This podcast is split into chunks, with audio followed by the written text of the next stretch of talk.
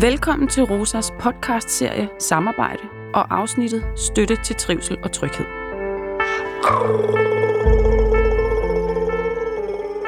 Psykolog Bo Heilskov Elven slår i dette afsnit et slag for støttende metoder. Når vi arbejder støttende, handler det om at skabe muligheder for en god dag i dag og igen i morgen, så vi efterhånden kan stable gode dage til et liv med trivsel. Og måske netop fordi målene er kortsigtede, kan de støttende metoder komme til at stå i skyggen af trænings- og behandlingsmetoder, som har at gøre med udvikling i et lidt længere perspektiv. Men ifølge Bo Heilskov Elven er de ligeværdige. Tilsvarende mener han, at der er en tendens til at fokusere for meget på sikkerhed og for lidt på tryghed. Det kan umiddelbart lyde paradoxalt, men han ser det som et faresignal og et symptom på en usund arbejdskultur, hvis personalet er for optaget af en sikkerhedsdagsorden. Det kommer vi tilbage til. Først retter vi lyset mod de støttende metoder. Jeg plejer at dele de metoder, vi arbejder i, når vi arbejder, hvad skal vi sige, fremadrettet. Jeg kalder det forandringsmetoder. Den plejer at dele op i tre felter. Den ene, det kalder vi støtte. Og støtte, det handler om at få en god dag i dag. Og så bruger vi også støtte for at få en god dag i morgen, og støtte i overmorgen for at få en god dag i overmorgen, og så stabler vi dem til et godt liv alle de her dage. Så har vi nogle andre metoder, vi kalder træningsmetoder. Og det er jo dem, vi bruger, når vi har en mål. Altså, vi siger, nu skal vi prøve det her, så skal vi se, hvordan det går, og så videre. Og det kan vi, nogle af de metoder, vi arbejder med, som vi kalder behandlingsmetoder, er jo bare træningsmetoder. Ligesom nogle af de metoder, vi kalder behandling, er bare støtte. Øh, men så har vi også noget, vi kalder behandling. Og nu er jeg jo psykolog, så det er jo ud fra mit, min synvinkel, jeg snakker. Og det vi taler om der, det er jo altså forskellige ja, behandlingsmetoder, som handler om at ændre strategier, som for eksempel kognitiv adfærdsterapi og dialektisk adfærdsterapi, og ja, også nogle, nogle, nogle mentaliseringsbaserede metoder, hvad ved jeg.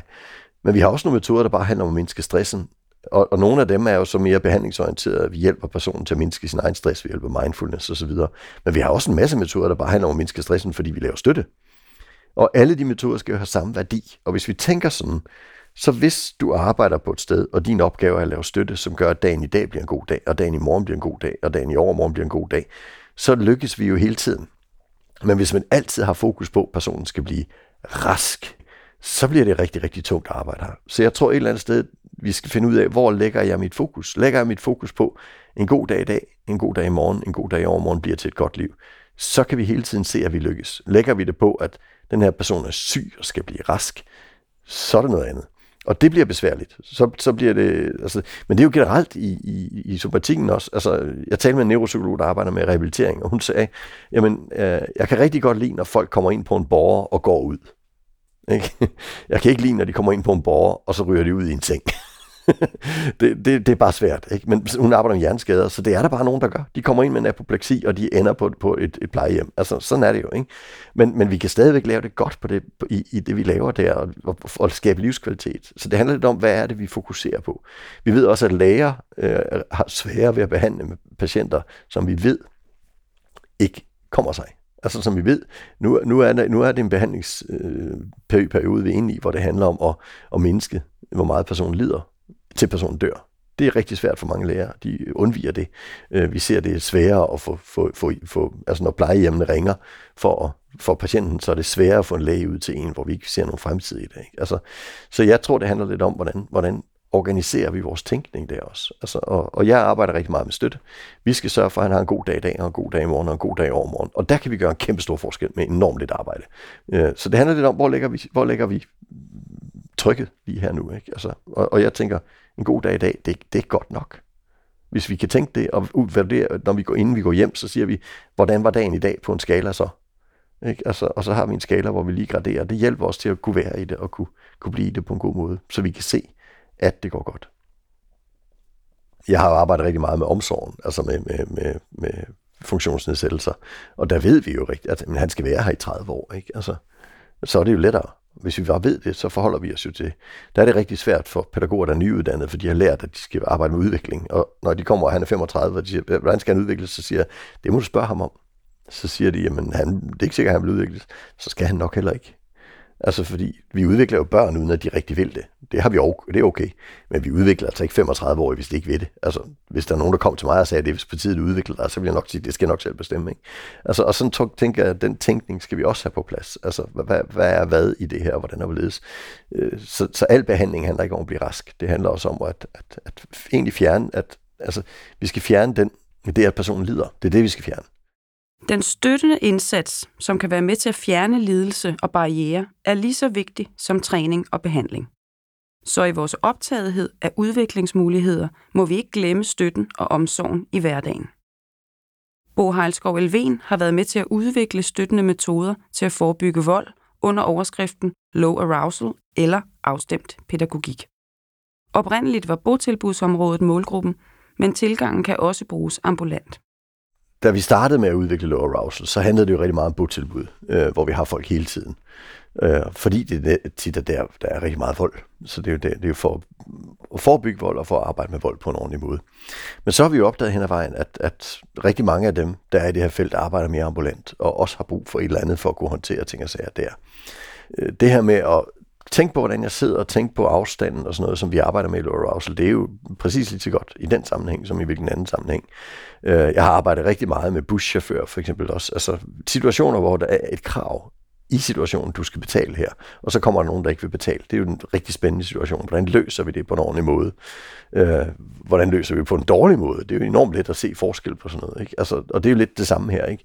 Hver gang man møder en person i en ambulant situation, så skal vi gå ind i situationen med en, en tanke om, at han gør sit bedste. Hvis ikke det bliver særlig godt, så bakker vi lige, og så prøver vi igen på en ny måde. Altså, det, det er jo den samme grundtænk, som vi har i botilbudene, som vi kan direkte overføre sådan set. Noget af den kritik, som low arousal er blevet mødt med, har handlet om, at der skulle være et modsætningsforhold imellem tilgangens fokus på tryghed på den ene side, og på den anden side en arbejdsmiljødagsorden, hvor sikkerhed er nøgleordet. Bo Heilskov Elven ser derimod arbejdsmiljø for ansatte og miljøet for dem, vi arbejder med, som to sider af samme sag. Altså jeg synes jo, at, at arbejdsmiljø er lige så vigtigt som det miljø, vi tilbyder de mennesker, vi arbejder med. Det, det er ligesom to sider af samme sag. Laver vi et godt miljø for dem, vi arbejder med, så er det også et godt arbejdsmiljø. Laver vi et dårligt miljø for dem, vi arbejder med, så er det også et dårligt arbejdsmiljø. Altså, der, der, jo flere magtanvendelser der er, jo flere sygemeldinger der. Ikke? Altså, det, det er sådan helt grundlæggende, kan man sige. Så, så for mig har det, øh, bliver det virkelig mærkeligt, når folk siger, at jamen, vi bliver nødt til at tænke på sikkerheden. Øh, for der tænker de jo tit på at øge brugen af, af magt. Det er det, man ofte snakker om. Og det vi ved fra den forskning, for eksempel Lægget og Silvester 2003, det er, at altså personale bliver mere skadet i magtbrug, end dem vi arbejder med. Altså der, der, der er en lille smule flere, der bliver skadet af personalet, end dem vi arbejder med. Så risikoen for at blive skadet er større i det øjeblik, vi bruger mere magt. Også for personalet. Øh, så, så jeg plejer faktisk at tale om, når folk siger, når de begynder at snakke om sikkerhed, så, så begynder det at blive usikkert. Så, så vi, vi taler jo langt heller om tryghed hvordan kan vi skabe et trygt sted at være for dem, vi arbejder med? Og i det øjeblik, vi bliver trygt, så mindsker jo øh, brugen af magt også, altså helt, helt naturligt. Så, så ordet sikkerhed er sådan et, ja, det, for mig er det ligesom et, et symptom på, at her har vi en organisation, der er på vej et forkert sted hen. Øh, men hvis vi har en organisation, der taler om tryghed, så er den på vej det rigtige sted hen. Øh, fordi der taler man også om, om, om dem, vi arbejder med, ikke kun om personalet. Men, men det er også vigtigt at vide, at, at det sikkerhedstænkningen er farligere, altså en ikke-sikkerhedstænkning. Det, det, det er svært at forstå, men sådan er det. Det betyder så ikke, at vi ikke skal have nogle gode systemer. Altså vi havde jo en, øh, for nogle år siden havde vi jo en, en personale, der blev stukket med en kniv, øh, fordi hun gik ind i et medicinrum, hvor hun lod døren til slusen og døren til medicinrummet begge to stå åbne. Det er jo virkelig dårlig sikkerhed at gøre det. Men altså, jeg vil jo sige, det er også dårlig tryghed. Ikke? Altså, øh, så sådan nogle ting skal vi selvfølgelig have i orden. Øh, men, men at bygge flere lås og, og, og, og ansætte flere øh, ordensvagter osv., det, det skaber ikke sikkerhed. Det, det skaber utryghed. Det skaber... Altså, vi, vi kan tage et sjovt eksempel.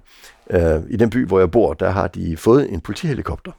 Og så har en af vores sønner og svigerdatter, de bor sådan i nærheden af politistationen, hvor helikopteren så er placeret. Så den flyver hele tiden over. Og så er der så, har øh, folk så klaget over det og sagt, hvorfor flyver den hele tiden? Og så siger politiet, det er for at øge trygheden. Og, og hver gang helikopteren så kommer nu, så siger vi, nej, nu føler vi os trygge. Men det der virkeligheden sker, det er, at folk føler sig utrygge af den helikopter. Ikke? Altså, og det er lidt det samme med den sikkerhedstænkning, vi har. Altså vi tænker, at det skal blive sikkert, i virkeligheden bliver det mere usikkert.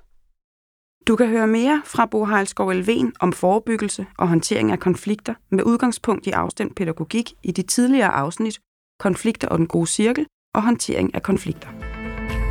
Det er godt for det, der er op i dit Det er godt for det, der er op i dit hoved. Du har lyttet til Rosa-podcasten Støtte til trivsel og tryghed. Tak fordi du lyttede med.